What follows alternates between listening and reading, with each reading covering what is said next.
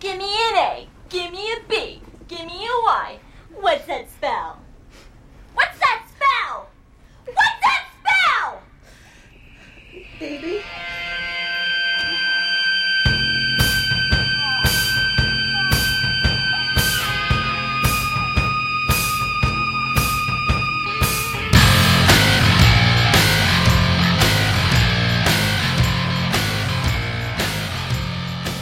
guys, this is an impromptu uh, episode of the Skeleton Crew. This is show number 120.5. And the reason it is that is because uh, we're in the middle of a retrospective here. If you haven't noticed, we're we've been reviewing Phantasm for well, just one show, so it's not like we're in the middle of it. But uh, a big event just occurred, and it is Rob Zombie finally made another movie. And this movie is very controversial for the Skeleton Crew. As you know, we ranted and raved about it because we were against him crowdfunding because he's not a regular person like the normal people that do it. And instead, he has $40 million, but still uh, thought that the people making, uh, you know, uh, $12 an hour should, should give money for him to make a movie. So that was a pretty controversial thing, but we didn't we haven't ranted about that in what two years, Dave? Because that was 2014, so that was a long, Yeah. a long time ago. But uh, we are very lucky tonight because um, th- this movie it actually has a very limited release. It was only released one day. That was September 1st. And it was only released one time in each theater it was in, which was hardly any. So Jamie did not get to see this movie. So luckily, we have a special guest, Justin Patrick, joining the show tonight. Justin, thanks so much, dude. Hey, no problem. I was so excited to talk about this because everybody was reviewing it on Facebook and, and giving their thoughts, and it was very up and down. And I thought it'd be interesting to see where you two guys come in on it, as well as let the Skeleton Crew world and Horrorphilia Network know my opinions on it as well. Yeah, exactly. Uh, Horrorphilia is uh, that's where Justin's show is. It is 22 shots of moods and horror. 22 shots presents Ash vs. the Evil Dead podcast, and 22 shots presents the X Files podcast. Oh, and you also have Disturbing Cinema. I mean, you have more shows. I don't even know how you get to all this, but uh, yeah, guys, check him out. Justin has uh, been around for quite some time. He's no newbie, and he knows what he's doing. All his shows are great. He used to have this cool thing where you guys, uh, you, you like had the whole live thing, and you had all the four cameras showing you guys. I couldn't even figure out how to do that, so that's why we never did that. I'm too stupid. But uh, It is actually quite complicated, honestly. There's been times where uh, we've tried to do it again. Dave has actually been on one of them with the uh, horror trivia. Oh, and yeah. It, it's it is usually difficult to get going, and you know it's it's it's hard because it's video, a little laggy and stuff. Yeah, well, I, I thought they were all good, but yeah, you, you were good since the beginning. I've been listening to you, and I'm really happy you're on here, and I know you will add a lot to this. And I'm glad I don't know what side of the fence you fall on with this movie. Um, so this should be interesting. So let's all be honest here, though, and you know, I don't want to pull punches and I don't want to lie to people or blow smoke up anyone's ass. Because, you know, I, I have, and I'm just speaking for myself at this moment because I sort of been, sometimes when I read stuff on, uh, on Facebook, I feel like, well, I don't, maybe I shouldn't say this or, you know, whatever. but I don't know. I, maybe, hopefully you guys will feel that way. I always feel this weird guilt complex. Okay, so the movie is called 31. Rob Zombie's been working on this for like uh, two and a half years, and he finally got it released. And it is a movie about uh, a bunch of like a band, literally a band of people who um, who, who drive a van. I guess they're headed to a gig, and then there's I think they're carnival employees. is that what They that? never, yeah, they never quite come out and say it, and that's one of the negative things about this movie is the first ten minutes, the conversations that are, and not to get into the, the review right off the bat, but it's never really hundred percent. From what I saw, I thought it was it's not really said. It's kind of implied that they're like carnies, Carnies. or yeah, Oh. because they mentioned something about doing things I can't remember exactly what it is, but I believe that they're they're circus people or, or traveling Oh, wow. carny. Yeah, I don't know. Oh, okay. Uh, Jesus. Christ. Well, there, there you go. I mean, well, that, we're going to get into that. That's one of the problems of this movie. That first, the first section of dialogue is horrendous. But uh, don't worry, guys. Anybody who loves a movie, don't worry. It doesn't mean I'm.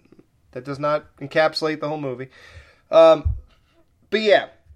Okay, switch that. It's not a literal band of people. It's a literal bunch of people who are carnies, and they're driving, I guess, to a carnival, traveling carnival, and uh, they get they get there's like a roadblock of scarecrows. They get kidnapped by these strange people, and then they get pulled into this room. And uh, what would you call the people running this game? Roddy McDowell is you know when they put those that hair piece on what what exactly type of person is that I was just thinking, you know, Washington's like George Washington era. You know, I, had no idea Right? what they were supposed to be. The Washingtonians. Yeah. yeah, yeah, like what are they supposed to be i don't know guys but uh they're like these weird uh throwbacks to like the the, the 1800s i don't know i don't know like powdered wigs. yeah, dude. They're like pompous asses. Like that's like Right. that's what they look like. Like they think they're royalty. They're like trying to mock that that time period and the way they look looked then, and like how certain maybe rich people. You have to assume that they're rich too.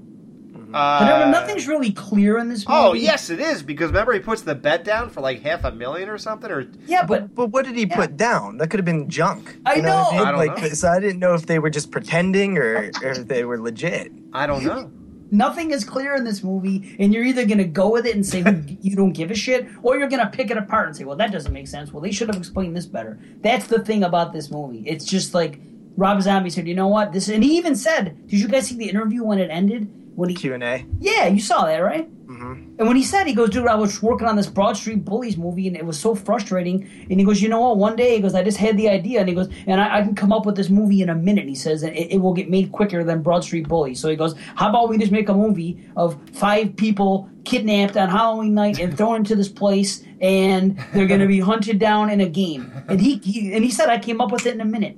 And it's I- just a I simple believe that. movie. Yeah, I believe that too. yeah, I do too. I think I came up with this one time, but I forgot about it. but you're not you don't have the backing uh, and then the name of Rob Zombie so he just said to hell with it I'm gonna make this movie and he did and you can either that's why I said if you look at it seriously you can pick it apart but if you look at it as a freaking like a, like an 80s movie like An just a, exploitation film. or an, yeah or an exploitation film right exactly just whatever it is then you just gotta roll with it All right, well, some let's- let- can and some can't let's try to do both here. Yeah. because Right. number one, we are a horror podcast. We have to critique. We have to, you know. I mean, uh, what else are we gonna do? So, okay, um, okay. So the first, I'm not gonna say act. Uh, I don't even know what that even really means. I guess that's a whole third of a movie at least. Uh, but no, the first like opener is them in a van, and they're driving. And what you're supposed to do here is get a good, you know, read on all, all the characters. If you like them, if you don't like them, who's the dick, who's not the dick, all that kind of typical stuff. Um, unfortunately, this opening scene is just it is terrible. Rob Zombie's dialogue is a joke. This whole opener, you know, and I love that whole atmosphere. I love the shitty looking film and how it's really 70. I think it's like 76, he even pinpointed it or something like that. yeah it was yeah Yeah, and and I love that, but I'm not. I, w- I was I was like trying to force myself to get sucked into this conversation they're having, and and the only the only one I really got sucked into was when the guy like uh, went into the room and these people were banging, and he grabs his gorilla mask. Like that's about all I. Re- oh, by the way, I'm, I'm sorry, guys. This is a spoiler review. Uh, clearly, a lot of you have not seen this movie. So, um, this is just a review for people who have seen it. So, I really suggest you turn this off because we're, although this will be hopefully short, we're also gonna like spoil everything. So, And to be fair, Alex, though, th- there's really not much you can even give away, though. It, Ye- it's really Right. by the True. numbers. I, Yeah. I think you're right. Yeah. except uh, the, uh, the end and even that's a question You know, Exactly. that doesn't even have to necessarily be mentioned. But honestly, that's that's really it. I mean, it's a horror movie. You know what's going to happen. Five people are going to go in a place. You know there's going to be a final girl. That's Right. obvious. Any asshole would know that watching any horror movie. Okay. I bet you could figure out which one it is too. Uh, yeah. yeah. okay, guys. Well, uh, on Justin's uh, thing, on his thought process here, I guess you can listen to this if you've not seen the movie, and you'll figure you'll forget it by the time you watch. You know, uh, because who knows what, when you'll see it next? I don't know. So okay, yeah. So yeah, stay with us if you have not seen this. Okay. So yeah, the opening dialogue's horrendous. I mean, it it it's not gripping. It's not interesting. Nothing about it is remotely interesting. And then then they get to this part where this guy is banging a chick. The guy grabs his mask, and then he gets to another uninteresting part. So, I mean, am I wrong? Do you two guys? Do either one of you really dig the whole opener scene when they're in the van talking, establishing their characters? Uh, no, uh, no, I do not. And I, I, listen. I mean, we're all fans of Rob Zombie's movies. I, I know JP is. I know. I know Alex is. I, I know. I people. I think people know us as fans of his movies for the most part. Yes. You know. So we're we're not the the kind that want to sit here and talk shit about it. But I will be the first to say that in in, in, in most of his movies, the dialogue is not his strong point. But usually, it's at least entertaining or funny. And in this, it, it really is none of that. There's a little bit of camaraderie later on, like Alex said, when he sees the girl banging, but it just seems like there's too many. There's eight people, and they're all saying stuff and kind of joking around a, a bit, but nothing is really said that you can even grab onto. It's just like in jokes between them, but how we how do we know what they're saying? You know, it's just it's a weak point of the film to begin. And I'll tell you what, that would I could see that turning a lot of people off right away that don't have patience and that aren't Rob Zombie fans. The look of it I like. It's very Devil's Reject. Uh, You know, Yeah. yeah. yeah. But Uh, m- me personally, I love the opening in terms of the there was that early scene on that yeah, I wasn't even sure if it's part of the movie yet, Oh, and then yeah. the the montage with the the old '70s look and the camera and the freeze frame. Like I loved that, and I was like, okay, this is gonna be good. And then it got to the characters, it got to the dialogue, and like Dave was saying, where there's all these conversations that's happening between them. Unfortunately for the viewer, I didn't know what the hell they were talking about. I was like, what, what did, what are they even saying? I, it, I thought I was dumb. I was like, I can't pick up any of these conversations, what they, what they mean, what she's talking about, you know. And then when they did go into the back with the, the dude banging the chick, that was kind of a funny moment. And, Right. and you're like, okay, I'm, I'm kind of with this. And then, like you mentioned, there's eight characters, way too many to follow, and then half of them are throwaway anyway. Near half of them we, we never even see again, and honestly, you don't even know what really happens to him because it's so frantic. Yeah, exactly. And uh, Justin, thank you so much. I'm a retard. I I actually skipped the opener. Um, okay, what that guy? That, Yeah, uh, yeah. What's his name? Doomhead. Doomhead. Doomhead. He is badass. He's a plus for this movie. Yes, I agree. Before we get into Doomhead's opening di- uh, monologue, basically, because he the other guy hardly said anything. Uh, am I correct? You know, listen, I'm not one to really research that much, and I like to go on instinct here. And then, quite frankly, I was pretty obliterated last night when I watched this, so I don't really remember. But uh, was Doomhead? Is he the guy who kept saying "fuck, fuck, fuck" in Halloween Two? Wow. Now that you mention it, that might be him. Oh, so you don't know? Oh, wow. I didn't pick up on that, but holy shit. I think it's him. I think it is too now that you mentioned it. JP, what do you think? You know, I, I'm I'm having a hard time remembering. I've only seen Halloween two maybe three times, and it's been probably two years since I've seen it. But it's kind of familiar sounding. But remember I don't he really the know what you guys cow? are talking about. It's him. He's in Halloween 2. I just looked up his Oh, eye. his that's eye- him. It doesn't say his name is Gary Scott in H2, but I, we have to imagine that that's him. That has to be him. Hmm. Yeah. Interesting. And the other guy from H2 is in this movie too. That's, you know, that's one of the heads later. You know what Uh, I'm talking about? The guy that pukes in Devil's Rejects? Yeah, uh, yes, but who, who who is he in this? He's one of the heads that kind of looked like he was channeling Bill Moseley. Remember those Oh! two? He was one of the Chainsaw Yeah, Brothers. do you know Tiffany thought that was Bill Moseley? I did too. he first. sounds like him. It's like he was Yeah. channeling him. He Yeah, was trying right. to. Right. But I still liked him. I mean, he was good. But I mean, when, when you saw him up close, you knew it wasn't. But I was able to pick on, like, oh, that's that guy from Devil's Rejects that pukes, and Moseley makes fun of him for puking, and he was in like The Walking Dead. He got whacked really quick, quick, and he was in. I want to say he was in Sons of Anarchy for a bit part two. He's a guy that just gets around a little bit. You know, he's a character actor, I guess. the two Sons of Anarchy guys in any Rob Zombie movie is clearly Chief Unser and Bobby Munson, who From H two. from H two, right? So those two I know. I don't know anyone else who might have been in uh, Sons of Anarchy. I believe he was in a brief part. I could be wrong. He was definitely in a brief part in Walking Dead. He was like on their three episodes, and he got whacked. Okay. I forget his damn name. All right. Well, what do you guys think of that opening thing? Um. Okay. Uh. God, you know, I'm sorry, guys. You're gonna kill me. Sometimes I feel like the only thing I know to talk about is something I had a problem with. But I swear to God, I am gonna get. I am gonna say positive things. I swear to God. Okay. So the the one thing I have a problem with and, and it's in the whole movie, but it it really and now that I look back on it, I remember sitting there thinking this as soon as it happened. Uh, so Doom's head or Doomhead is telling this guy that you know I'm gonna kill you. It's gonna be the most brutal thing in the world. Blah blah blah. And, and I apologize, which was a cool line, but believe it or not, I actually thought he was going to say it before he said it. Believe it or not, before he said, I want to apologize in advance, I guessed that he was going to say, for not sharpening my axe. And I, I can't even tell you how I knew he was going to say that, but, but I did.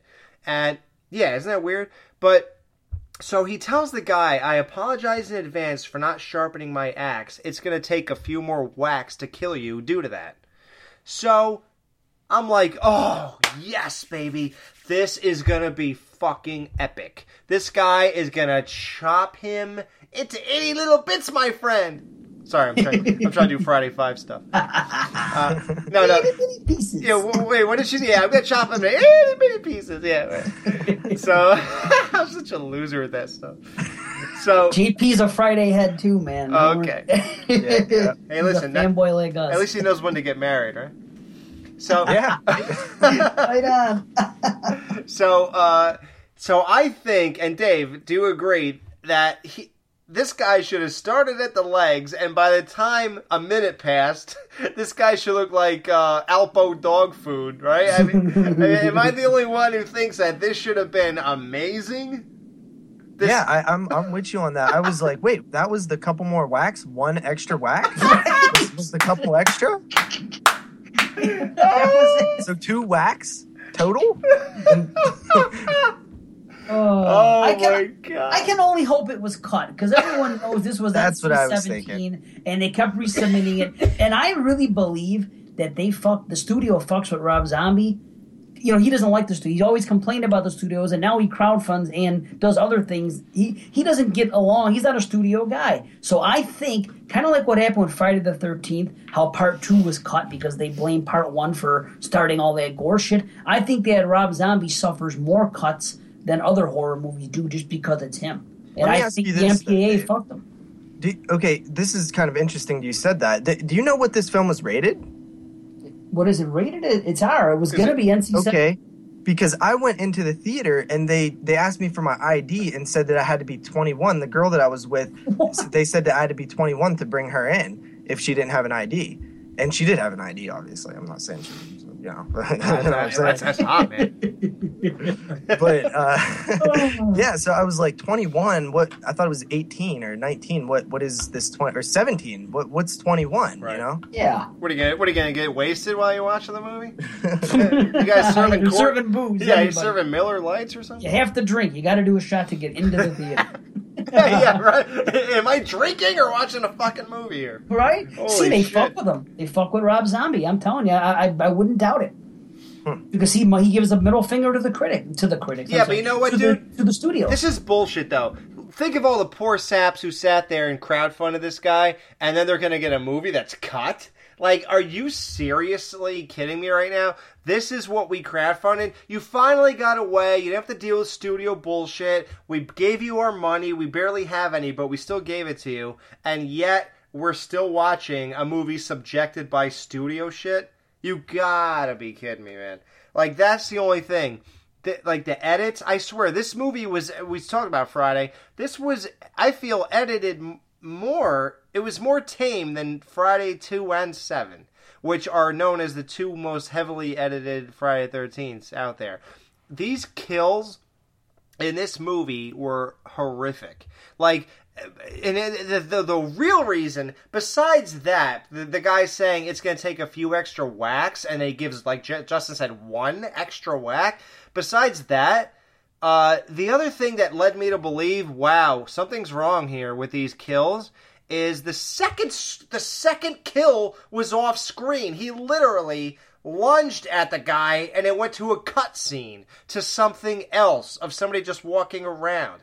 And I was like, whoa. Why are we watching a Rob Zombie horror movie if you're cutting the kills out? They cut him, and I'll tell you what, it, it, he had to submit this movie three times, and then he made an announcement on the 31 website where he stated that if you are trying to decide whether or not to go see this theatrically or wait for the Blu-ray, wait for the Blu-ray because that will be the NC-17 version That- when it drops. That's it. That's at least interesting that he said that because when I think back to the kills in this film, um, I think, what, wait, what were the kills? Right. Because they, they were all. There's really wasn't any, you know, that, that you see. It's it's really frantic as well. Yeah. Oh yeah, the filming it was all shaky cam. Yeah, what, how about that? Okay, so Rob Zombie decides that when two people, and this is even bizarre, a choice to begin with, two people are fighting for their life at the same time. Like, holy shit, who even does that? Okay, but maybe you could say, okay, that's different. That's cool. I'm down. Okay, so what are you going to do with it? So, what does he do? He puts a shaky cam, wacky strobe light thing going on during both kills, and you're like, is. Wait, so wait. So this guy is beating the bad guy, or. Wait, is this one winning? Wait, who's. Oh, wait, where are we? What is. Wait, who's the killer again? I forgot. It is That that's the same questions that I was asking very fastly because I didn't have time to answer them because it was I was asking more questions than getting in- in the answers. next split second. Yeah. Dave, what did you think of that in, insane? And of course, we're talking about the E.G. Daily kill and the one of the chainsaw guys, I guess, right? Or, or no, no, oh, oh, uh, love Both and Se- chainsaw guys, No, wasn't no, it? wasn't it love and sex? Oh no, wait. There was Sex Head and, and, and um, what the hell, and Death Head, right? They were a partner. Okay, It was so, death and sex. They weren't even called heads. right. Those two. Okay, wait. The, are the is the one we're talking about the two chainsaws or the lo- the death and sex? I think it's the chainsaws. Yeah, I'm thinking the chainsaws because Okay. they you do see the people get cut, and there was some gore there, but it was very frantic. Right. It was very quick, and and there was shaky cam, and that's something new for him. I've never seen him use that frantic camera work in in his uh, action scenes like that. Why he did that, I don't know. Maybe maybe he did it as a resubmission to try to, to pass the MPA, or maybe it was just an artistic decision. I think he was going for an artistic, chaotic motion, but Mm-hmm. it, it doesn't come off the way that you would hope when you make that artistic decision. Right. I agree. I agree. I wish it. It only happened three times, and it was quick. Uh, we still got to see chainsaw gore, which you don't see all that much, and I liked that. At at first, I couldn't tell whose leg was being sawed, but I was seeing a leg being sawed, and I was happy. I didn't even know a leg was sawed. Really, but well, the one guy fell on the one, and the other one went through in the top. That I picked up. Uh, I couldn't. I couldn't tell that much. I, I mean, I assumed that's what was happening, but but what happened to the static shots of showing that happen? You know, like that's what I don't understand. Why it's so blurry and shaky to where you don't know which character's leg or if it's an arm or, or what it is. It was frustrating for me. Yeah, I eventually like like Justin assumed that the guy was laying and the saw was going sort of across his body under his chest. I I eventually assumed that. Um, but yeah, it was so frantic. I was like, okay, I'll try. I, and, and and by that point, I'm. Uh, let's just say this, but let's not. You know, I'm obviously steering a negative ship here, so let, let's dial it back and go back to, and hopefully uh, you guys agree. I don't know.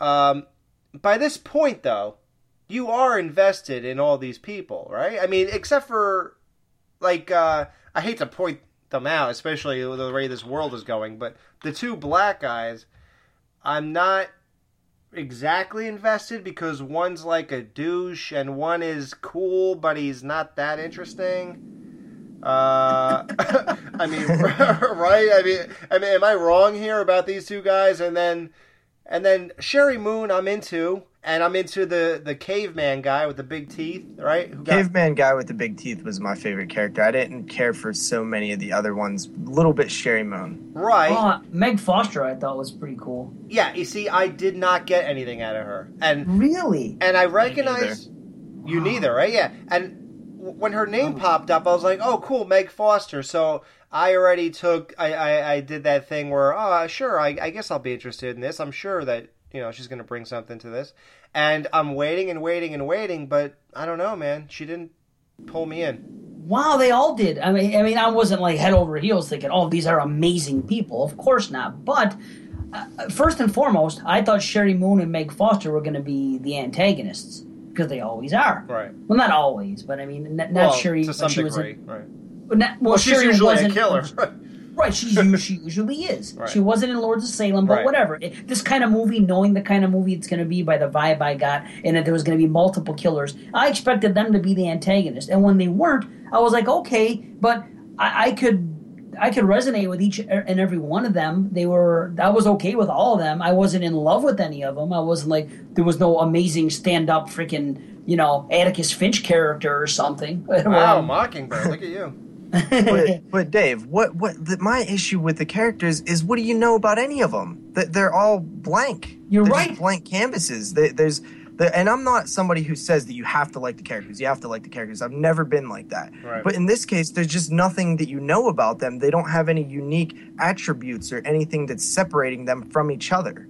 You're right. It's just their camaraderie. That's all you have to go with. That's what I do like. I do like Yeah. their camaraderie and their their family like uh, nature about them. Yeah, But I mean, that's what separates this movie from some of his other movies, where they say there's no likable characters. In this, another pro to this movie, another plus is that I, I am I'm cool with the characters. Like I said, I'm not head over heels, but I, I am rooting for them at least. Wow, you know what, Dave? You just pointed something out. I think that besides Rob Zombie's Halloween 2, these are the most likable antagonists he's ever done. Protagonists. I mean, yes. pro, oh, I, yeah, I forget that. yeah, right. but dude, even- protagonists. okay. dude. I, I think they're even more so than H two. And H two, Oh, they whoa! were Don't assholes. forget, they were You dude. felt for them, but they were still assholes. That was in depth know, shit. man. What about Danielle Harris Right. and Sheriff Brackett? Come Right. on, man. Okay, and Danielle Loomis- Harris and Brackett were fine, but the rest of them. No, uh, Loomis Laurie was you like troubled. Loomis was the biggest asshole of them all. Yeah, till but- the end when he redeemed himself. But, but you come on, you still saw his point of view. At to a degree. But now I wouldn't take that route. I wouldn't go for fame and become a douchebag overnight. Some people would, yeah. A lot of people maybe, but it, I, I, I couldn't relate to him. At least this movie, they were kind of vanilla. Yeah. Mm, I don't know, man. Th- these are the worst characters that zombies ever done, in my opinion. Really? I Wow, I was so into the caveman teeth guy. That, I like that guy. That's the, that's the one guy I liked. But you know, I I Come on, House of a Oh. Thousand Corpses. You you were you like those girls and those guys? No. Don't tell. me. Well, there you. Uh, JP, you said I, that. I I don't. But I've always said that I don't have to like characters. I I, I I agree. don't have to like them. I I just I thought they were more interesting. The the ones in House of a Thousand compared Agreed. to these ones here. Yeah, but you I know agree. what? Let's compare like the characters of the Mutilator to these people. like you're gonna tell me that the Mutilator did a better job of making you give a fuck about anybody? I mean, come on. No, they're hack and slash movies. Right. Later. right so let's so let's just let's just you know why i'm saying that because 80s movies we talked about this always get so much forgiveness and it's like oh it's okay for some reason because that, that's already done it's established so we're not going to judge it this way it's a part of the horror history so we're going to respect it higher. But anybody who comes up with something new trying to trying to uh, you know infiltrate this this thing hey man you got to come through me first you know? And it's that whole way too judgmental kind of thing and we're way more critical on newer movies. So i yeah so i think in this instance yeah it's bullshit so i think in this instance we have to really kind of look back on what we've gotten so far and then look again and say okay you know what yeah I I was sort of invested in these people. So I wanted to point that out, Alex, and that's why. Because the naysayers, the Rob Zombie critics, love to say that they can't relate to any of his eh, protagonists in his movies at all, and that's like one of their biggest beefs. That's one of their biggest criticisms. Right. And I wanted to bring a few pluses in, and in this movie, I don't think they can say that. No. They can say they're bland and they don't care for them to a degree, but they're not. Re- reprehensible people like Right. in most of his other movies. Like I Halloween one.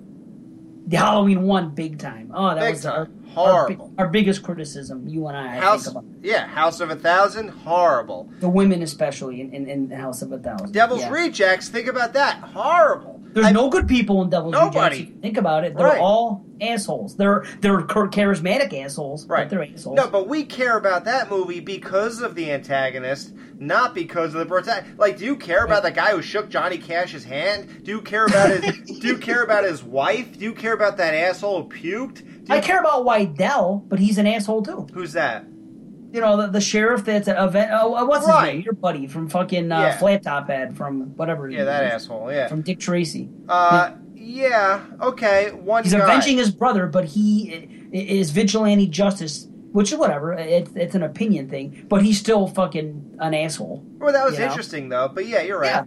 Yeah, I don't like him. I, I, I half like him because of what he's doing, but That's the most you can get, though. Right. E- even Dallas Page and freaking Danny Trejo, they're just fucking goons for hire. yeah, they're not even that cool of characters. Right. oddly enough, and and and they're doing nothing but trying to come off cool, so it doesn't actually even make sense. But they the didn't. best characters are the Firefly Clan, uh, are Captain Spaulding Yeah. and freaking and Baby and Otis. Right. They, yeah, you. Uh, they're supposed to be pieces of shit, and they're the best characters in the movie. Yeah, well, Rob Zombie does villains really well, and Yeah. honestly, Doomhead in this film, I think, has the most depth out of any of the characters in the film. For sure. oh yeah. Big plus. Oh, I. Yeah. Well, God, I feel. God, I feel so bad. Okay, so Why? There's pluses and minuses through this whole film. okay, well, let's. It Okay, I got one more minus. The midget uh, killer. Ah, terrible. I, I I don't know why we spent so much time with Right, him. too Right. much time. Agreed, hundred percent. I was like, move on to a new killer, please. Because everyone 20 minutes afterwards was dude. cooler. Yes, they were, and and we knew that there was a bunch of, of antagonists in this movie. And I, I don't watch trailers. I, I've said it a million times, but even I kept hearing rumblings of there's like five or six freaking different people that are going to be coming after the people that are trapped here. That's what so I when we're heard. stuck with the, with a, with a Mexican Nazi for freaking twenty minutes. Yeah, what was that He's all not about? speaking English. Right, a Nazi speaking Spanish as if. Right. Like, what are we even getting out of this? don't know. I don't mind him being there, but just like JP said, we spent too much time with. And the one time when we see Sheri Moon trapped in that stall, and the guy's talking, and you see his boots, I was like, "Oh, finally, it's a new guy." And it wasn't. It was. Just, it was. It was freaking the little guy. Well, again. speaking of that scene, Dave, one of one, another little nitpick here is how did anybody like he just drops down in that particular stall? Why? I don't know. Like, how did he know she was there? Yeah, and that happens a few times in this film with stuff like that, where you're just like, what? How would that? How would he know? You're right. It- it- it- there's a lot of mindless things going on. There really is. You could pick this movie apart, and that's why the Rob Zombie haters are absolutely going to tear this movie up. They got a lot of ammo. Yes, they do. Unfortunately, okay, you know what, guys? Let's change the tone a little bit here, and uh, really quick, even if it's out of sequence, I just feel like I don't want anybody to hang themselves here. So uh, let's give a lot of positives now. I have been. I, I tried. Okay, no, no, I know, I know. I'm, I'm probably the catalyst here of, of the worst stuff. But guys, I'm just doing my job. Please don't kill me. Okay, so uh, a lot of positives is this. I'll give you a great positive. I overall like the movie. I like I you know I was along for the ride. I hated the the van scene. the The opener scene was cool and. Uh, I uh, although I, I I gotta admit I hate the kills in this movie. I thought it was a total letdown, especially compared to a lot of the creative stuff and a lot of the brutality, especially in my favorite Rob Zombie movie, which is Halloween Two. Uh, that being so brutal, I'm like, holy shit, what happened to this one? I was so disappointed, but I was uh, besides that. I really was along for the ride. I, I was very invested in all the characters, even though I, you know, like I said, Meg Foster didn't pull me in. I, you know, I, I recognize, I, I know who she is and all that kind of thing. So I was still into what's happening with her, and I was along for the ride. And when the movie ended, it felt like a, a satisfying movie going experience. And uh, c- to keep it positive for a few more seconds, I, I gave this a three out of five, which is I liked it. Uh, I don't really like it yet, and I might on second viewing if what Dave said is true or uh, Justin said is true. Where who who said that Rob Zombie said that um you Dave should said that. Dave okay that you should buy the the Blu-ray. Yeah, I mean, oh gee, what a great commercial. yeah, oh gee, yeah, do you think so, Rob? Uh, yeah, I'm sure that wouldn't kill you too much, but. Uh, Well, he always puts out unrated versions of all of, all of his Yeah. movies. I mean, he didn't for Corpses, but every one since he's put out no, unrated not uh, not um, not that. Well, Lord of? Salem had no gore anyway because that's a different type of film. Right. It it wasn't about the kills or the gore, but every other one that was, every other slashery type movie, you know. Yeah. Well, But he always does. If there's gore to be seen, he he's a fan first and foremost. He's like us. If he makes a gory kill scene and he spends money on it and films something that he thinks is fucking badass, he wants people to see it. Right. So he brings it out. Well, No. do you guys have anything positive? Justin, do you have a whole like uh, slew of positive things to say? a whole slew n- not really um there i like how it was shot and i love the music that's Oh. that's one thing Oh. that i can say that that i liked Best soundtrack since Corpses. I mean score. Best freaking music. he uses songs appropriately for scenes Mhm. and i've always said that about rob zombie Oh, so Uh, you really yeah. mean the soundtrack? You mean you actually mean the song that he's playing? Okay. the, the song the soundtrack everything the All of it. score and and the you know actual songs that, that are played with the film are great uh, I, one scene that i really did like is when they start eating and then we find out a little mystery which isn't uh, that unpredictable like you could expect it but the reveal w- was cool enough and uh, the, my I, I hate to go back to the negatives one more time but i have to put this out there okay what in the world I, I, I, it's set in the 70s why though considering what are these people doing? They're gambling on the deaths of these people but how are they seeing them Oh right. yeah. Where are the cameras? And even at the end scene, when you know the way it ends with the with the final track down of the final person and what happens with time running out and everything else, how are they to know exactly what's going on and what's what's to prevent the guy from doing his duty? That's what I was thinking. I'm like, there's no way there's cameras all over this place. no How it's can they see it? 76 Right. wow. i was so confused by that i was like okay i love this 70s setting but for this movie why wow. it just hinders the plot Yes, it does. And even that part when they're eating the food, all of a sudden everyone's there at the same time. They never show how they all came together. They're just there. And that, I think that's the point in, the, in this movie where I realized, nah, probably even earlier, that this is a movie that I, I was having fun with it. So I'm going to say it's a fun ride. And It's almost like an action movie where it's mindless, where you just you go for the ride or you don't. That's why you can't pick it apart. But when I saw his interview afterwards, and he was talking about '80s movies and make them die slowly and this and that, just and random Ilsa says she wolf for the SS. Then I kind of understood. Okay, he was going for exploitation in this one, and the narrative wasn't as important. And I did, in retrospect, sort of like it a little bit more after I heard that. Right. It Yeah, does. that Yeah, helped. it can't hurt. Yeah. Well, you're right, and even the part where he goes, "Are they watching us?" Oh yeah, and they're listening too. Oh, they have microphones. I know microphones are obviously not as hard to get as cameras, but it just seems like it just seems very elaborate. Like who set this whole thing up? Roddy McDowell or whatever his name. Like who? Malcolm. Oh, Malcolm. Oh, Roddy. Oh, wow. I'm thinking of the guy. Right, Yeah, right. Holy shit. awesome. It Uh, makes very little sense. Yeah, it just doesn't Yeah. seem real. I mean, uh, and and that's something you shouldn't think about. But as uh, for what we do uh, on this show, we ha- unfortunately, guys, we have to think beyond what you normally do when you sit down and watch something. Unfortunately, I mean, because you know, we wouldn't be thinking these things if you know back in 1994 we're watching a movie and we have nobody to talk to. we're not gonna like go ahead and Yeah. elaborate or, or think that much into this. But yeah, I mean, it's different when you're doing a show like this. But hopefully, you can still, you know, find it you know enjoyable. Do we could pick it apart, but the bottom line right, is yeah, yeah. you got to check your brain at the door for this one. That's and I agree with it that, is. Dave. And you know, I'm not going to say that I didn't like it because I actually did like it, and I had a lot of fun watching it. Right. It was just that on a critical level, you can absolutely 100% pick this film apart from top to bottom and explain exactly why it's not super well done filmmaking for a, a strong narrative story or a strong flowing story or a strong edited story even but but as an exploitation film as a she wolf of the ss or, Right. or a 70s exploitation film where you don't need those uh devices to to tell the story it doesn't have to make 100% sense. It, it's a damn fun movie. And uh, you know i, I, I don't want to sound like a rob zombie hater. So maybe your audience doesn't know me but I'm, i might be the biggest rob zombie fan out of us three.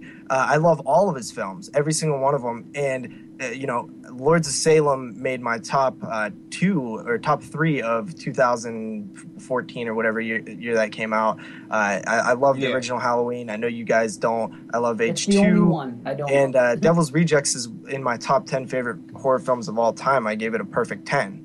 So uh, I'm a huge Rob Zombie fan, uh, but I just saw that, that this film in particular had more flaws than I was used to with his films. yeah, Yeah, I'm great. I'm glad you uh, you gave us that perspective. Now, tell us, based off of that perspective, how do you rank this amongst his films? Is it at the bottom? It is at the bottom. It's it's my least favorite film of his. My favorite is Devil's Rejects. My second favorite is Lords of Salem, uh, and then Halloween, uh, then H2, House of a Thousand Corpses, and finally uh, this film, which is 31. wow. I said mine as soon as I left the theater last night because my friends that I went with, we've seen every Rob Zombie movie together. The last three we saw in the theater together, and and we all are Rob Zombie fans. So I was the most underwhelmed of all three of us, if you can believe it. I mean, I, I, I think I, I think I sound like I'm more positive than negative here, but.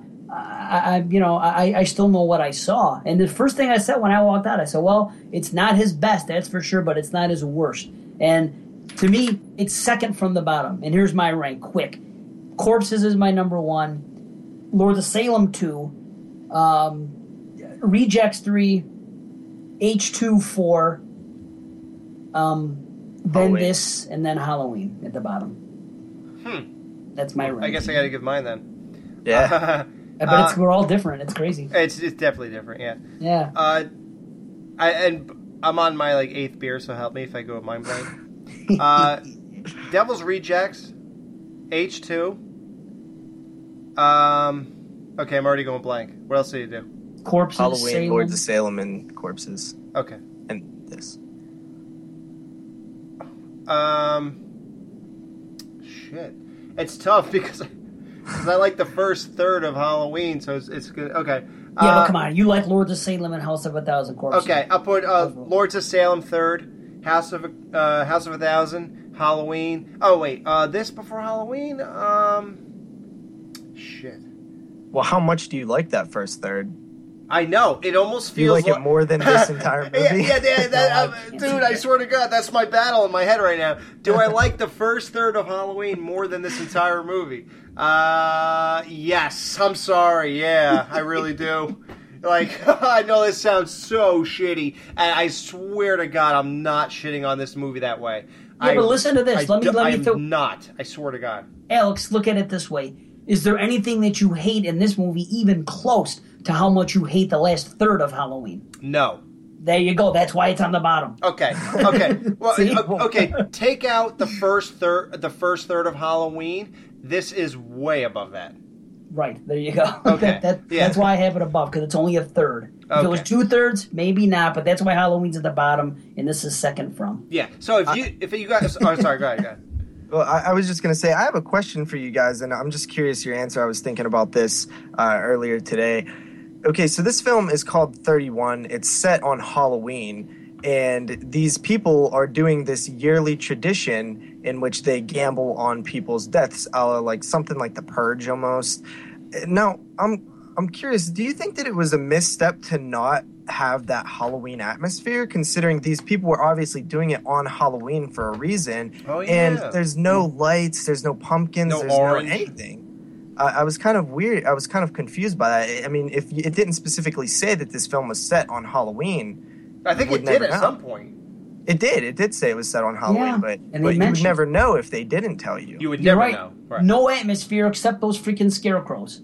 That, that, Yeah, they get right, trapped. that in. was it. Honestly, nothing. I think we might have saw decorations at the gas station. Oh, we did. stopped there. We did. Yeah. Okay. Yes. But still, very little, Yeah. very little. He didn't have to set on Halloween, but I understand there's a reason why because that's it's their annual thing. But I mean, yeah, there, I wish there would have been more of that atmosphere, but maybe there just wasn't time. Maybe he was just concentrating. And this movie was filmed. This was his lowest budget movie, and it was filmed in 20 days. This is a freaking, like he said, I'm making a little freak, not piece of shit, because I'm making this little freaking film. This is the kind of film I want to make. Not Hollywood, not big budget, just a small film. And he was talking about those, you know, those shitty 80 movies, 80s movies that, that he likes and that we like. And that's what he was going for. And nobody does that. So I think that's what he was trying to do. But, you know, again, with picking it apart, I was thinking, how can these people? They mentioned that someone last year that they knew that they're aware went missing. There's no way that these people can come to this big empty place every year and kill people and not get caught. they don't expound on that at all. And that's a flaw, but you just have to look the other way. Otherwise, Well, you, that's a the flaw. movie. That's a flaw. I'm willing to look the other way. Like I'm not going to get that picky. I'll get picky here and there where I think it actually Yeah. matters. But yeah, I mean, But people that hate it will. yeah, but dude, think about People this. we know. Texas Chainsaw Massacre. Supposedly that was real, and they went on forever killing people, and nobody noticed anything. and So- eating them. Well, And they like, ate their dude. bodies. That's why there's no evidence. You know? Right. yeah. So if that if that could But happen, Chainsaw 2, get the fuck out Oh, Chainsaw 2 people is the most Chainsaw. ridiculous thing oh, ever. I love Right. Chainsaw 2, Right. but come on. Ridiculous. And nobody So complains ridiculous. about it. But No, people will man. watch this movie this day, and they'll the same people that love Chainsaw 2 will watch this movie now, and if they're not Rob Zombie fans, they will motherfuck it and they will pick it apart. And I'll say, well, and that that's Right. it's like what you said earlier, Alex, and what we mentioned last night when we were texting that everyone forgives '80s movies, but now ev- the critical eye that's on movies, it's it's an unfair thing. Yeah. This is a mindless '80s type movie.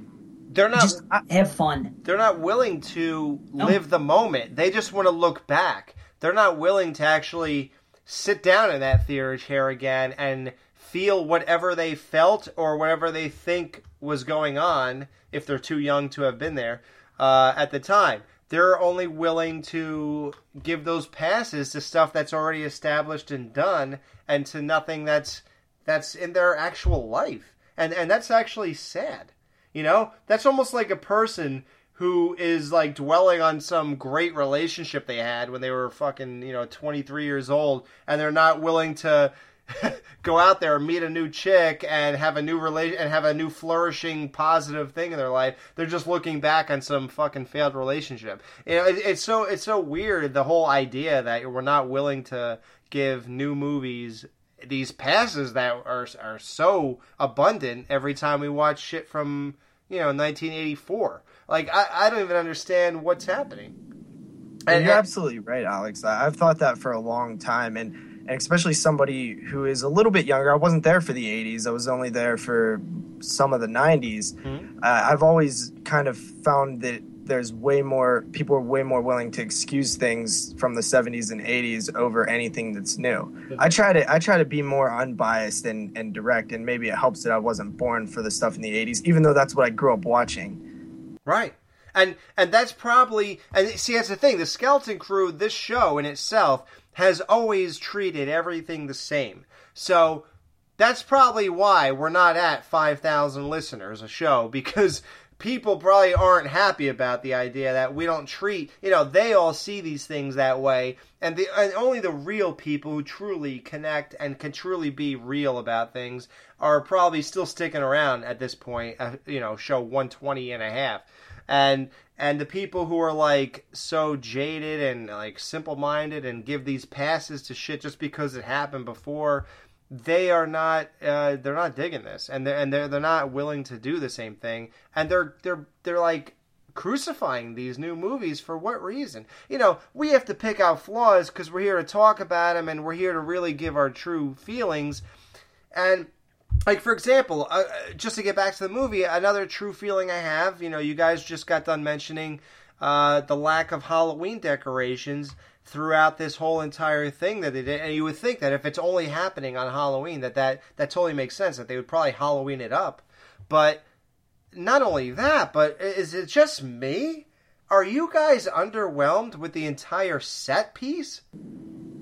Yeah, it was not very cool looking at all. There was a couple things that were cool, like the, the that scene where they walk up to the dinner table, and it, that kind of almost Right. looked sort of Halloween. You know, it. it was in slow motion and the fog and, and the Right. moonlight and stuff. That was cool. Right. But yeah, the the regular boiler room. I mean, that's No. no, Freddy Krueger's boiler room or whatever the hell it was. Factory. It was it was very basic. It was so basic, and I'm like, I'm, I'm just watching. Like, okay, so we saw a bathroom, we saw a dinner table. That was cool. Now we The see, bathroom was pretty cool. It was I mean, grungy. looked pretty gross. yeah, yeah. So you know, I'm pointing out obviously the highlights are just popping in my mind. You know, obviously we didn't take notes, guys. Uh, if you're enjoying this interview, thank God, because none of us took notes. We're not going to sit there and do that on the one and only watch. You know, until this Yeah, thing in a theater. yeah, in a Right. theater. Right. Just pull out my computer and start typing shit. Huh?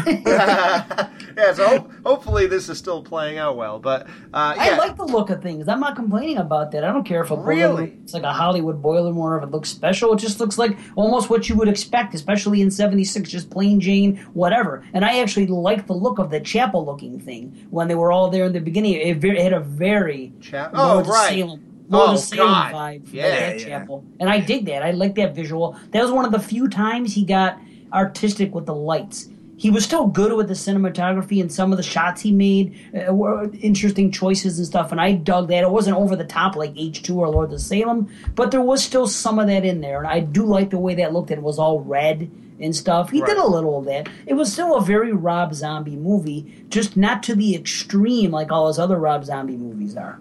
It was like he had a little bit of all that Rob Zombie seasoning in it, but Right. none of it as strong as some of his other movies, especially where I think his best work technically, and people are going to disagree because everyone loves rejects, but I think H2 and Lord of Salem are, are his best technical works. Oh But yeah. Lords of Salem is is probably his best technical achievement, in in my opinion. And the budget is so low, that's the crazy part. And Yeah. so is this. It's just so weird.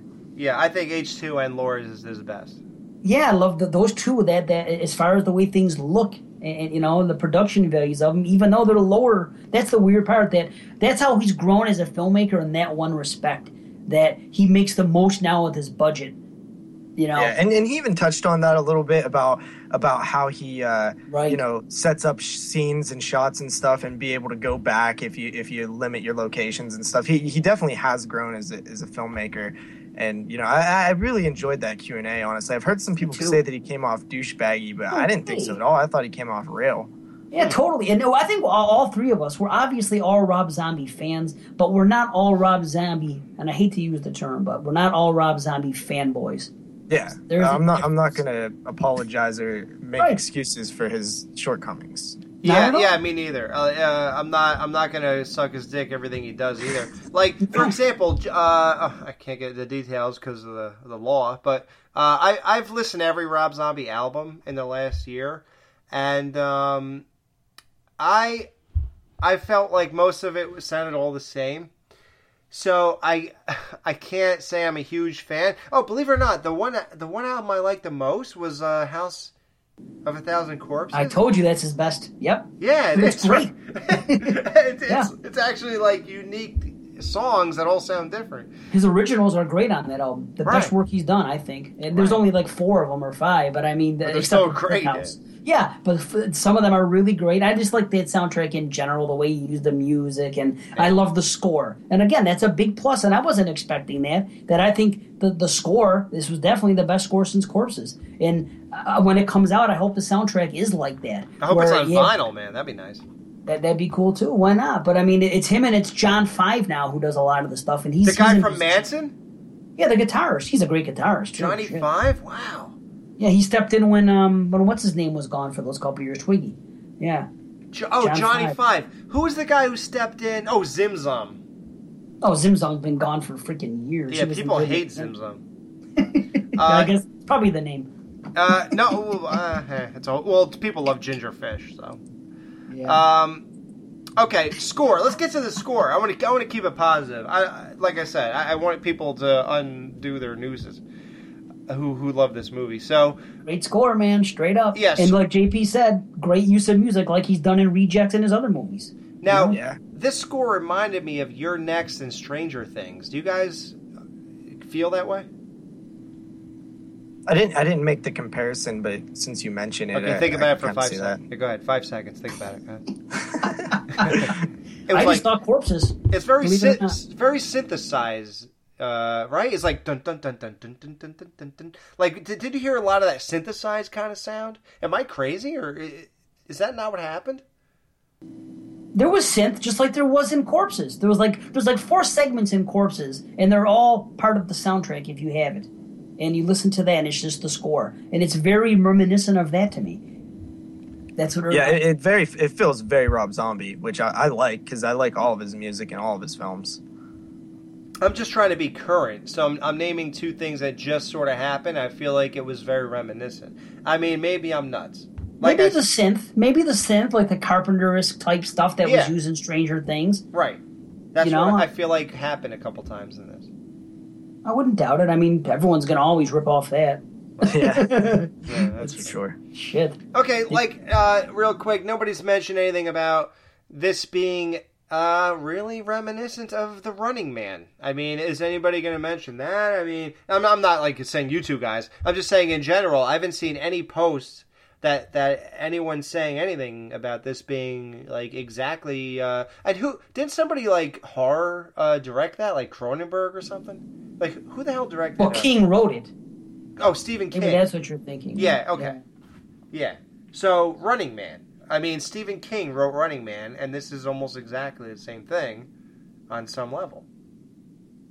Running Man was like a game show, but it, I mean, the premise is, yeah, I mean, this is a game. It's not a game show, but it's a game. So, yeah, that is an obvious reference I think people would make. I only saw the Running Man for the first time last year, and I don't remember much about it except the, the gimmicks of one guy after the other, and almost like this. You know what? you're right. Like first you had these heads, and then they, and then they got killed, and then you had these heads, different Right. characters bouncing in and out, and so in a way, not as freaking theatrical as Running Right. Man, of course, but yeah, uh, absolutely. And another thing about this movie that you could pull apart. It's like so they do this every year, and these guys are professionals. What's so special about this group of five people that they can kill everybody? It, right? It, there's nothing really that would lead you to believe, that, especially when they give their odds periodically, like Right. 500 to 1 and stuff. These odd makers are, are really bad at their job, man. Yeah. Oh, yeah.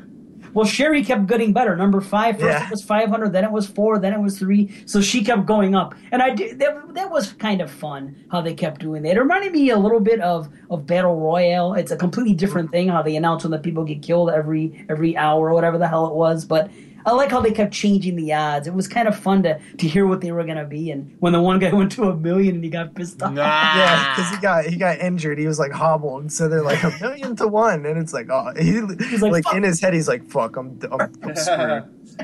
Yeah, uh, but and, and that's another thing that, that JP just brought up, he brought up like 10, 20, 30 minutes ago at this point. Like, how do they know he was injured? How the hell do you know that? I know, man. It's so weird because it's not like the heads are reporting back through walkie-talkies. At least we don't see them doing that, you know. So it's it's kind of like, and there's nothing supernatural about the film, so it it's, can't be anything like that either. It's very weird and just completely unexplained. Yeah, he's like, Yep. so, uh, yeah, hey guys, just, uh, checking in, uh, the one guy, uh, with the big teeth. I just took a chainsaw to his arm. I, I think he's no good to anybody at this point. Uh, so, good. yeah, you can go ahead and, uh, up the, uh, the old ante on that one. Uh, I, I don't know how, you- the stakes are with this whole thing with you guys, but, yeah, you can put about, about a thousand to one. like like what is that what is happening here to make them know this? You know like what is hap- i don't know. And like the, uh, I I would love to know the security system going on uh, in 1976 but uh, I don't care how rich they are. right? yeah. and the, the lighting was so fucking bad. How could you see anyway? Like even one of the cameras, even what do you have night vision cameras? You know, like what are you even picking up here? I mean, even if you had cameras, I could barely see the fucking movie, and I'm here in the theater. You're gonna tell me on your little shitty video cameras you see what's happening? Not ah. to mention the amount of space that they would have to cover with those cameras, Oh, considering God. they keep moving. This place is like miles long. It feels. It would take, Yeah, like, honestly, 189 cameras to actually figure out what's happening here. it would. It really would. Like, come on. Yeah, Oh, it's silly. I'll say there's one thing that I thought was great. That one, that one scene with the black guy when when the one guy is begging and he's like, "They make us do this." And, you know, the way that resulted, and for a second you thought maybe it was going to go the other way because you've seen that in movies before. And he's like, Yeah. "Uh-uh." I thought that was great, and I also want to point out the fact how awesome is it that Freddie Boom Boom Washington from freaking Welcome Back Kotter is in this movie, oh, God. I don't know. Who's that? dude. The black guy from Welcome Back Kotter, Mr. Kotter. Oh, is, is he the Jamaican or the regular black guy? Um, he's the um. Wait, which guy is the Jamaican? Is the older guy? He's the he looks The, young. the younger guy's the Jamaican. Yeah, he's the thinner one. Yeah, that that's Freddie Boom Boom Washington. Yeah? Yeah, I and I used to see Mr. Kotter, Welcome Back Kotter. It was a '70s show, but when I was a kid, I used to see the reruns all the time with Travolta and all them. You know, Ron Palillo, Horshack. You know, those guys. Maybe you guys didn't watch those shows, but I was like, and my buddy said it. He goes, he goes, dude, that's freaking, that's that's Freddie Boom Boom Washington. He told me in the movie. I said, what? I'm like, there's no way that's him. Sure enough, I got home. I looked on IMDb. It's him. It's like, wow, I haven't Wow. seen that in years. A guy, a, a guy from Welcome Back Kotter, randomly in freaking this movie. I was like, Wow. what? Rob Zombie does cool shit like Yeah, he, that. he does. He does know how to pull people out of obscurity. Yeah, yeah. I- Yeah, I've always I've always liked Rob Zombie's casting with with you know familiar faces and introduce and even touched on how he likes to bring keep his core friends there, work with his friends. Like who wouldn't want to work with their friends, but then bring in a few new faces every time and then they become friends. Right. Yeah, I'm surprised he hasn't picked the fat chick from the Facts of Life yet. Natalie. I would love Natalie to be in this next movie. Totally. Uh, the Bad Street Boys or whatever it's called, the Backstreet Boys.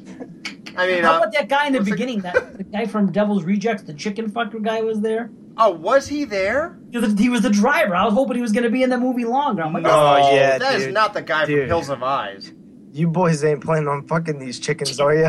Oh, the other guy. Oh, duh. yeah, not Michael Berryman, the other guy. Oh, yes. oh yeah, the guy who accused him is that that's the driver. yeah. Fine, I'm fucking these chickens, are you?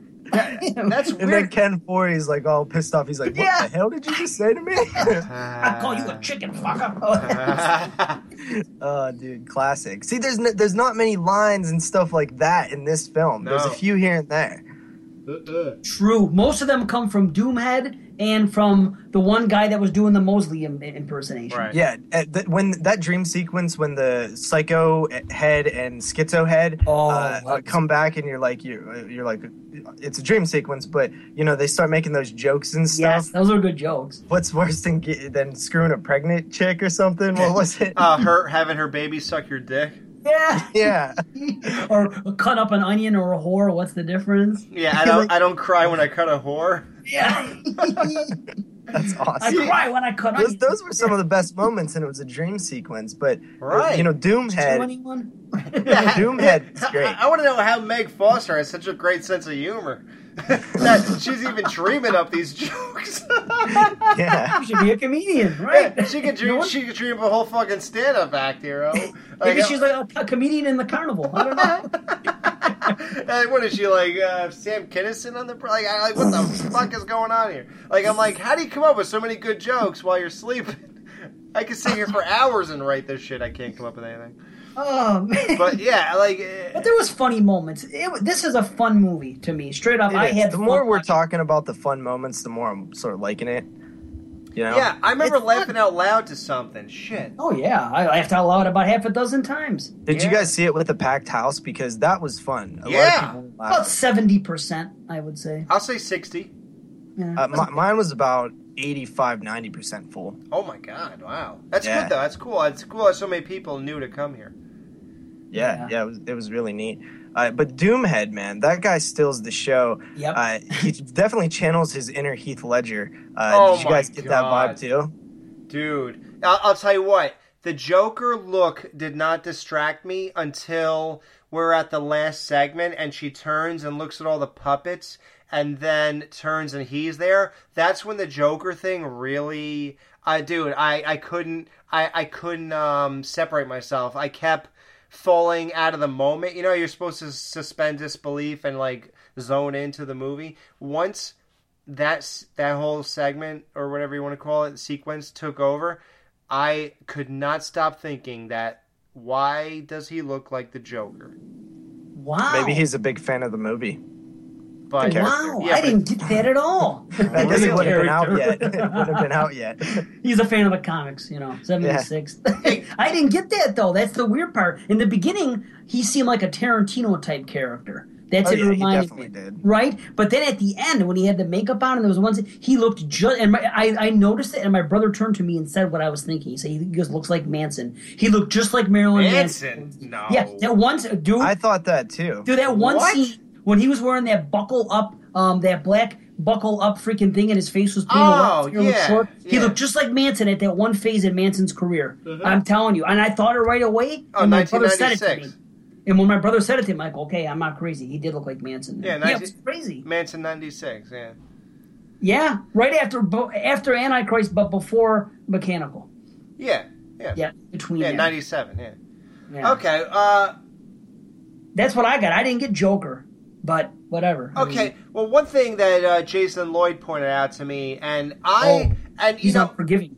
oh, he's unforgiving. But J- but- Jason's cool though because he is as realistic as I am, and and you. I'm not saying any of us are phonies, but I'm, I'm just saying that uh, he he definitely was not uh, shy about pointing anything out. Um, and I thought this while I watched it, but for some reason never thought about it again until Jason said this, and I, I'm dying to hear if I'm jogging this in you your memory of, of you guys too. When uh, Sheri, I don't know her name in the movie, so Sheri, when Sheri, Charlie, Shirley, okay, well, Charlie, like Okay. Charlie in the Chocolate Factory. that's almost Sheri again, okay. Yeah, right. Okay, I'll say Sheri again. Okay, so so when Sheri Moon uh, turns to the right at the end of the movie and sees the puppet, what exactly is the reveal here? Because those puppets, it was like a gas station or something, and then those puppets were seemingly visible from the outside of the gas station. So, what's the reveal that they built a house around the gas station, and what does that mean exactly? Is is the gas station guy the killer? Like, I don't understand what that is revealing. Honestly, man, I, I just I didn't really think too much into it because I was like, oh, that's weird. They have the puppets there too. I guess it's supposed to signify that they're all in on it, but we already knew that from the one girl who goes and calls the guy a hunter and sees if he has any guns in the car. Right, E.G. So we already knew they were Right, in on it. Yeah. Dottie Yep. from Pee Wee's Big Adventure, yeah. Yep. But Yep. Looks so good, by the way. At this age, she's got to be in her fifties. well, I thought she looked hotter as the killer. Oh yeah. Well, of course, of course she Isn't that did. weird? That goes without saying. No, it's, it's of course she looks hotter as the killer. All chicks do Oh, yeah, okay. they do. when they're crazy like that in movies. You know, Especially Angela went during the big reveal at the end. Oh, yeah, okay. who could forget that? That's so hot. I was drooling. Yeah, that, I love that cock. Love. Oh my god, man, I want to fuck that kid. No, but, no, but like seriously, uh, like so, none of us have an answer, I guess. So Jason is completely valid here. In Oh, I thought, yeah, dude, when it happened, you know, it was the first thing I said to my friends when I got out. I said, first of all, so why were those puppets active? And second of all, what was that place? And then my brother or my buddy, one of them just said it was probably just behind the gas station. And I go, yeah, I, I guess I could buy it. I go, I was surprised that they were still going, but I guess maybe they're always going. But I did question that, yeah. But then, like I said, this this is a go along for the ride movie or not? Oh wait, am I crazy? Am I the only one who thought that that those puppets were visible outside of the gas station, and now it's seemed to be in an enclosed house? It's a different place. No, no, no. They're they're, they're the same puppets. They just moved them. yeah, they they're the same moved them. type of puppets. But I think that that I don't know if it's the exact same display. I don't think. I, it is. it's pretty sure it's the same Oh, display. yeah, I thought it was Really? too. Yeah, they I even had think the that first display we saw.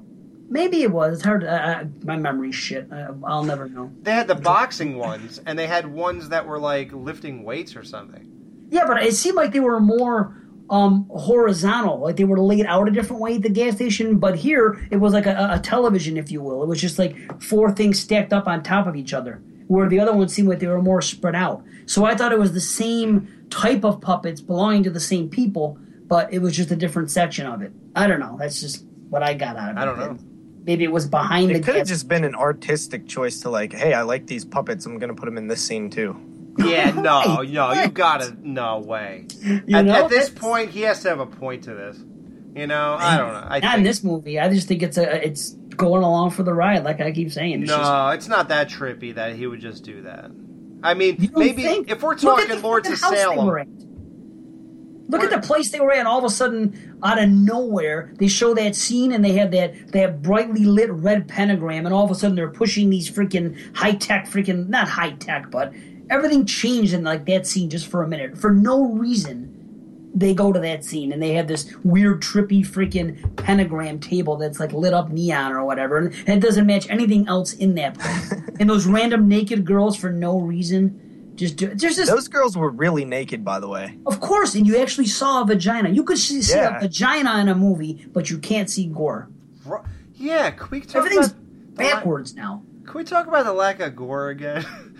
like, oh my! There was God. still some gore, though. I, I think there was just enough gore as as an average Hollywood movie that you go see. Where though? It was just blood spray. Right. Like, okay, There was the, no chainsaw cuts. Like how many man. cuts did you see? Like like bone and, and guts and Nothing. you know there was just it was just blood. I don't know. I didn't walk out of the movie thinking I was shorted gore. oh, so I don't God. know. I ne- that that never just never popped into my mind. I'm like, oh Dude, man, Thank God you. Hey, then I guess you had a better time than I did because I walked out like, where the fuck was the gore? Like, That's, that's like, what I said. I That was wasn't gory, but I, I didn't think that I, I was skimped either. It just seemed like a, a regular thing you see at the show. I don't know. I didn't Wow. register me that way. well, I don't know. Literally, the best one was the guy getting uh, a sex as opposed to sex and death. Uh, uh, oh, sorry, death. Uh, that was the best one where his head was smashed by the old lady, uh, Dee Wallace or whatever her name is. Yeah. Yeah. Well, you mean What? um, not Meg Foster? Oh, Meg Foster, yeah. When Yeah. she when she smashed his head with the bat with the spikes on it, that was about as gory as, as we got, I think, right? Otherwise, it Besides was the chainsaw kills. besides that. But how, you know, what year is this? I mean, how many times have we seen a chainsaw run up a body? I mean, no offense, Well- it was still cool. Yes, I'm not taking away just because I've seen it before, but it it was like okay, right. Well, I expect that, but, but the problem is we're at the sixth kill here, and that's about uh, as much as we're getting, and that's insanely disappointing to me. Like I, I don't know. What about the big teeth guy? He got all fucked up, and his arm was all freaking bloody and cut up and shit. And I didn't get nothing No. out of that one. though. You didn't see how bloody he was when they when when she had to freaking uh, do the what do you Bandage tie a tourniquet on him and all Yeah. that shit. What a mess he was and how he got that way. There was a lot of stuff. Every kill they showed something. Granted, it may have just been some blood. It might have just been bloody, but I, I remember seeing penetration a couple different times. I don't know. Which Maybe I'm also, wrong. like the brutality level just wasn't there for me compared to like other Rob Zombie films. Like when you look at the kills and and the deaths in his other films, they're you know they just even the Michael Myers in the first Halloween when he bashes the kid with the, the As a stick or whatever. You know, Oh. yeah, you don't Cool. even see most of it happen, but it's it's brutal as hell. True. And like there was just wasn't any of that in this to me. Right. You're right. Uh, you're right about that. Yeah, it wasn't brutal like that. the, the, one of the problems with Rob Zombie doing this one is that we've seen his work already and we're expecting something by now. So Yeah. when you give Maybe us, that's what it is. I, I guess I may have separated that for some reason. Which is what you're like supposed to do. movie. So bravo to you. yeah, Well, yeah, well, Because hey, right. I guess that's all. I just for whatever reason I didn't. I was. I don't know. I did. no, no, you know make what? No, I'm I'm going to take away your bravo. You know why? sense. I knew Because- that was coming somehow. yeah, because if you listen to who's like the hardest rocker you know, who, just give any name. Oh, jeez, I don't know. Okay. Lamb of God. I don't know. Lamb of God is that was that Marilyn Manson song? No, it's a it's a group, a band. Oh, It's a- okay. Uh, okay, Lamb of God. If you heard four Lamb of God albums and then all of a sudden they release a country album, are, are you are you really gonna say I separate? I forgot that they did hard rock, and I just no, I was right listen- away I'll notice. Of Okay, course I'll notice. well- like, this sounds different. Right, well that's the thing. So I'm like, I'm I'm watching a Rob Zombie movie, and when it gets to the kill, I'm like, all right, man, all right, let's see what happens here. And I'll tell you what. You know why, Alex? Because House of a Thousand Corpses and Lords of Salem were not gory. People think Corpses was gory, and it wasn't. The, the only real gory movies are Halloween 1 and 2, and, that's it. Devil's and, and some of Devil's Rejects. Some of but half of that was fucking CG. Right. So maybe that's why. Maybe coming off of Lord of Salem, maybe that was in my head. I don't know. It was just more brutal. Even the stuff that you didn't see, like the gore that you didn't see, was still brutality. And this this film, it didn't have as much weight or as, Im- as much impact. I think it was because of the camera work, really. Maybe so, yeah. But hold on, wait till we get the uncut blue. Maybe it's just MPAA shit. true, true. Maybe it's just that simple. I hope it is. I want to see more gore. Why wouldn't we? Yeah. Yeah, but I don't know if I want to give him the pass for that one. Of just saying, wait for that. You know, you know, I already went to watch the movie, and I might be dead tomorrow. So, uh, you know, I just can't. I can't go ahead and just say, hey, who knows what I'll do later. But uh, yeah, I mean, like even in, I don't know, it, it just seems crazy. Like even Lords of Salem, even when the the witches were beating the one guy who just visited their kitchen or whatever, like even then, it just seemed. I don't know. It just seemed okay. Here's one reason it hurt. It's because not only was it not brutal, but the guys in the movie were talking about how brutal and crazy they are. So when- Yeah, right? yeah, so when you find, so you're like, oh wow, so they're aware. Okay, so cool. Okay, so we're gonna see some crazy shit here, and then you, yeah, and literally he tells you, um, I apologize for the extra whacks, like we already talked about, and he gives one extra. It, you know, it's just like why hype yourself up in, in your own movie in which you know we're not seeing shit. Like I Not to mention the whole plot of this film is exactly that to be this brutal killing machines. The, the, the Right. entire plot revolves around the murdering people.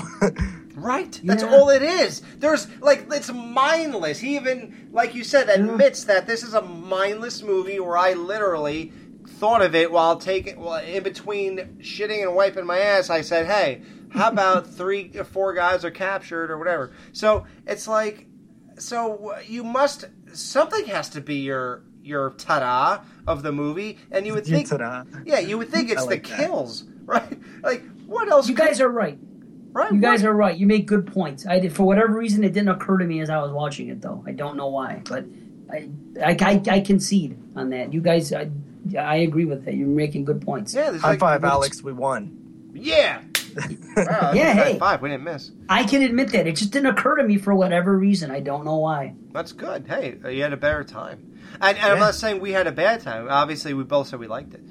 Uh, okay, so now we basically talked about the whole movie. We've been going on far longer. This was supposed to be a half hour show. This is going on an hour and 20 minutes now. So, hey, listen, if anything, this movie it makes a hell of a conversation, guys. So, Yeah, yeah, absolutely. so great. Yeah. So if anything, uh, so now uh, ag- again, you know, I, I, I hope we've been positive in the last half hour at least. So I'm going to say something that is is more somber than anything.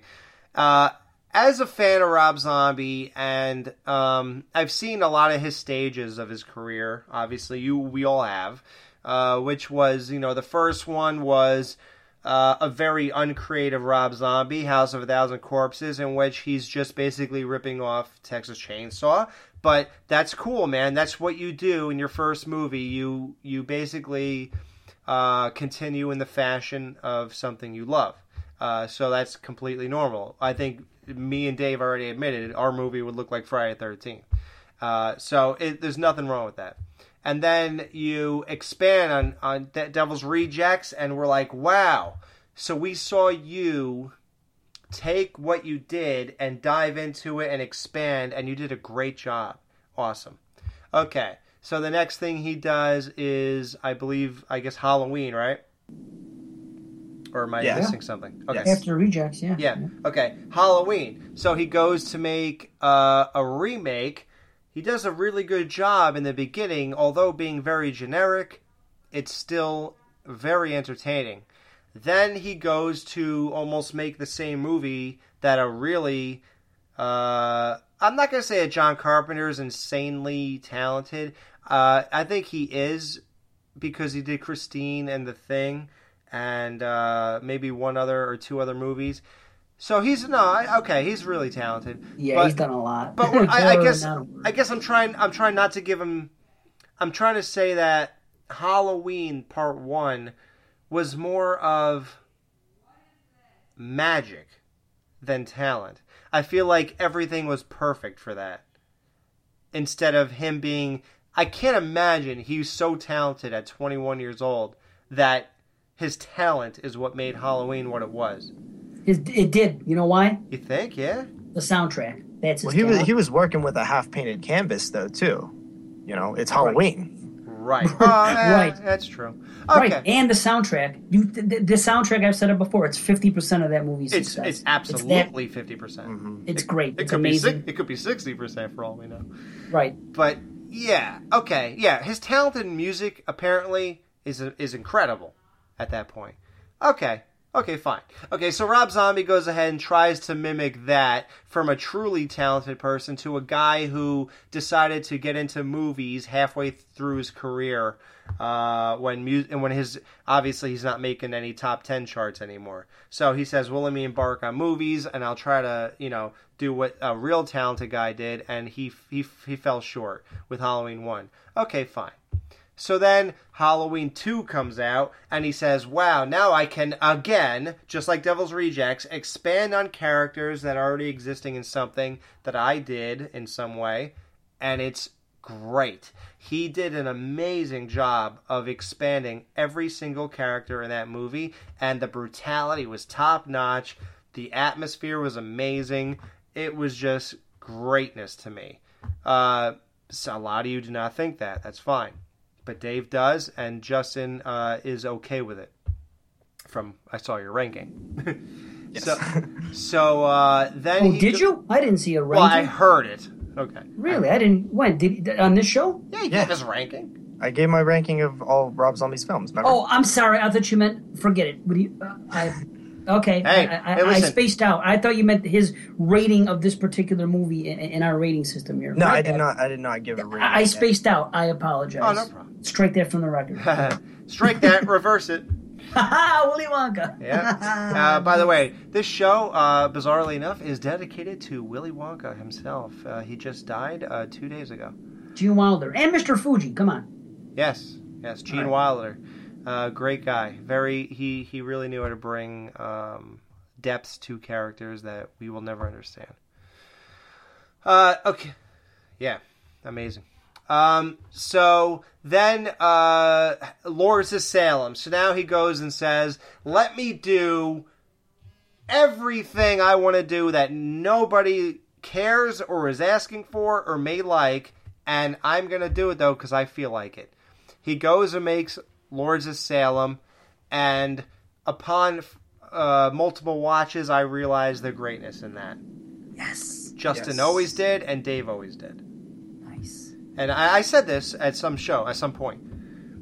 Um, I don't know if you remember that, Dave. I I remember. remember you saw watched it the second time Yeah. and said you had a better time with it, but I, I haven't really picked your brain on it since. So I'm glad that. yeah, no, I. I Have you I- watched it since? Have you watched it more than twice? Uh, three times. I still think it's great. Awesome. Cool. Good. Yeah, Glad to hear. I, finally got it. Yeah. awesome. Uh, it took a while, but Not for everybody, but no, Great. no, no. So, here's why I went through that whole thing. Uh, for this movie, and even what he admittedly said was the motivation for making it, in which the Broad Street bullies were uh, like whatever he said it, it took it forever to make or something so he had to go ahead and just pick anything else so he just said i can come up with something in two seconds just to prove a point, this is basically what I got out of it. right Yeah. Yeah, which is pretty crazy. He Yeah. couldn't get funding for Broad Street Bullies because nobody wants to see a Rob Zombie hockey movie. They want to see a Rob Zombie movie about killer clowns in a factory. And he, he came up with that idea just to prove a point that that's what people want. Right. And Yep. he didn't prove that point because he actually had to get crowdfunding. No actual studio actually backed him. So he didn't prove anything. I don't so and, and that might be indicative of what i'm about to say. So, what I'm getting out of that whole spiel and this movie in itself is that I always felt Rob Zombie had some type of artistic vision, and I, I really believe there is a lot to this guy. I think he's very, he has a lot of depth and a lot of horror knowledge and a lot of regurgitation, not in a negative sense, that could come out and be really fun for us. But after seeing this and hearing about why it was made and all that kind of stuff, I feel like he no longer has that need for some great vision to be brought to life. And I feel like he's just shooting this uh, just to get something done in his style and something that is a basic idea that will probably work. And that's it. And that's not good. That that's not somebody who has a longevity to them. It's almost like sometimes I feel Kurt Cobain shot himself because he really felt that you know uh, Bleach was a good start. Nevermind was everything he thought it could be, and In Utero was the rebellious answer to Nevermind, and from there he really had nothing. And I think in some shallow way he killed himself because he he almost knew that well I might be dead anyway at 35 with my heroin addiction so and you know I'm I'm doing drugs like there's no tomorrow so I, I who God only knows if I'll make it to 30 so why not stop before I release bullshit and I'm known as a joke and somebody who's a two hit album wonder or something and and was done. So don't tell me you want Rob Zombie to kill himself now I think Is that what you're getting at? I I think Rob Zombie should probably. I think he just threw everything at us but the kitchen sink, and I think he's probably done. You know, if you're really if you're making movies on on something that you thought of for two seconds, and the dialogue's not amazing, and the kills are not amazing, and the characters are only half engaging, I think you're probably finished. And especially if no studio has any interest and you have to ask your fans to back you, I think you probably are running on fumes here. And it's time to to go and uh, let's see. You did music and movies. What else is there? Did, did he ever paint pictures and sell them on eBay or, yet or no?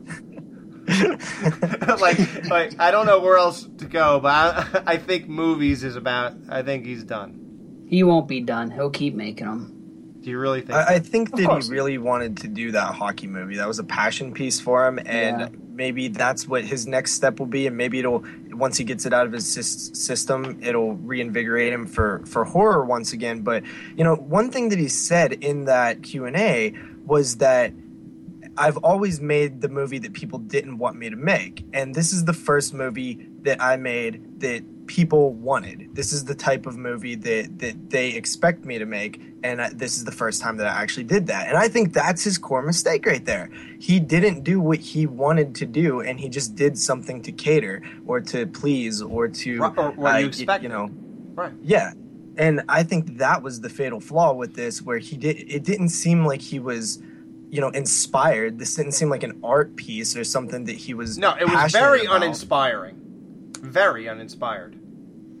So I, I, really think that that was was his biggest flaw with this particular film, and you know it does seem like it's a film that he created within five minutes. Uh, you know the script or the narrative or whatever, if it really comes off that way. So that's not a good thing to no. to happen. Uh, but I don't think he's done either. I, I hope he does make his hockey movie. Um, I'm, you know, I'm not super interested in his hockey movie or anything, but maybe that will will you know further his career and he'll come back. And and that's happened before with a lot of the masters where they went and did their passion project and then they came back to horror uh, with like Wes Craven with uh, Music of the Heart or whatever that film was. Um, and you know a couple other directors had done comedies and came back. So maybe maybe Rob Zombie just needs to sort of I mean he's been doing horror for over a decade now uh, and that's all he's done. So right. so maybe maybe he does need to get out there and try that hockey movie.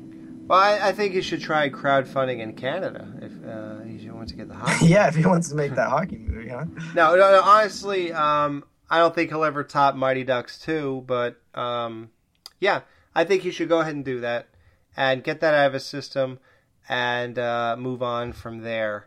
Uh, so yeah, well, we talked about it all we can about this movie, basically, and uh, I already gave my rating. I give it a three out of five, which means I liked it. However, it has these uh, omissions uh, to it, and I really do hope Dave's right, and there is an uncut uh, directors or whatever uncut, unrated version Blu-ray coming. I'm not sure I want to get the Blu-ray. I don't think I have a burning desire to see this like 12 times, which is like the minimum amount of uh, times I need to see something if I'm willing to buy it. But uh, yeah, I don't know. I might get it. Who knows? We'll see. Uh, so, uh, Justin, what do you give this movie out of five? Uh, out of five, I would go with a three as well. You liked it. Yeah, I did like it. I, will I'll buy this on Blu-ray. Watch the unrated version. It, it's one that I'll probably go back to again, uh, especially just out of curiosity to see w- what actually would be different. But uh, it, it's a f- film that you can have fun with. It's it definitely is. But on an analytical approach and a critical pr- approach, which is what we do here with this podcasting, you know, you, it, it's obviously probably going to sound like we didn't like it because those glaring holes are way more obvious than the the positive stuff and it's just the, the, you can't really hype up the fun factor right. in a critical way. So I did like it though. Uh, so three out of five. Yeah, you actually said that better than me. You know, I probably will buy it. You're right. I probably will because it was good enough. I and I enjoyed the ride. It was a great ride, and I don't have that much uh, in my movie going experiences. So I agree. I, I probably will pick this up if it's about fifteen dollars. Uh, Dave, what is your rating on this movie? Um, I'm gonna go with a 3.5, three and a half out of five. Right. I enjoyed it. Um, and of course I'm gonna buy the blue. I all I own all his other blues, and he's a very visual director, and it, it translates, you know, well uh, with high definition. So I'm banking on that. Will I watch this movie a dozen times like I have four of his other five movies? I don't know. At this point, I really can't even answer that. I don't know. But I do want to see it one more time for the gore and see if it grows on me more. But it's a fun ride. I enjoy it. It's nothing special. It's not, you know, it's probably not going to make my top 10 for the year, but I think it's a, a good horror movie and it's fun. And I'll just leave it at that. Yes, I think that's perfect. It's a perfect answer. Okay, guys. Well, we hope you like this impromptu edition of the Skeleton Crew. It's a nice little uh, bonus episode, uh, especially for oh bone episode. By the way, I want to emphasize that. nice. yeah, believe it or not, I just thought of that as I was. Skelination. There you go. Exactly. uh, a bonus episode. Hope you liked it. Um, it's in the midst of our Phantasm retrospective, especially for you guys who are like, "Oh my God, why are they covering that series? I have to waste two months of not hearing the crew, any new shows besides that kind of thing." But here you go. Now you have something else. Hey, we mix it up a little bit. See, we that's it. We we do it like that, guys. So uh, once again, I want to thank Justin. Uh, for coming on. Thank you so much. And uh, everybody, check out 22 Shots of Moods and Horror, as well as his five or six other. No, just kidding. as well as his th- uh, one, two, three, th- three other pod- podcasts. Just go to horrorphilia.com, go to Horrorphilia Network podcast A through H, and you will see all four of his podcasts. They're all great because he is on them. And you just got a great taste tonight. Thanks, Justin. You did a great job. Thank you, Dave. And um, it's been fun. And uh, hope you guys uh, all come back uh, very soon for the Phantasm Part 2 show. Guys, have a good night, and we'll see you later. See you. Bye.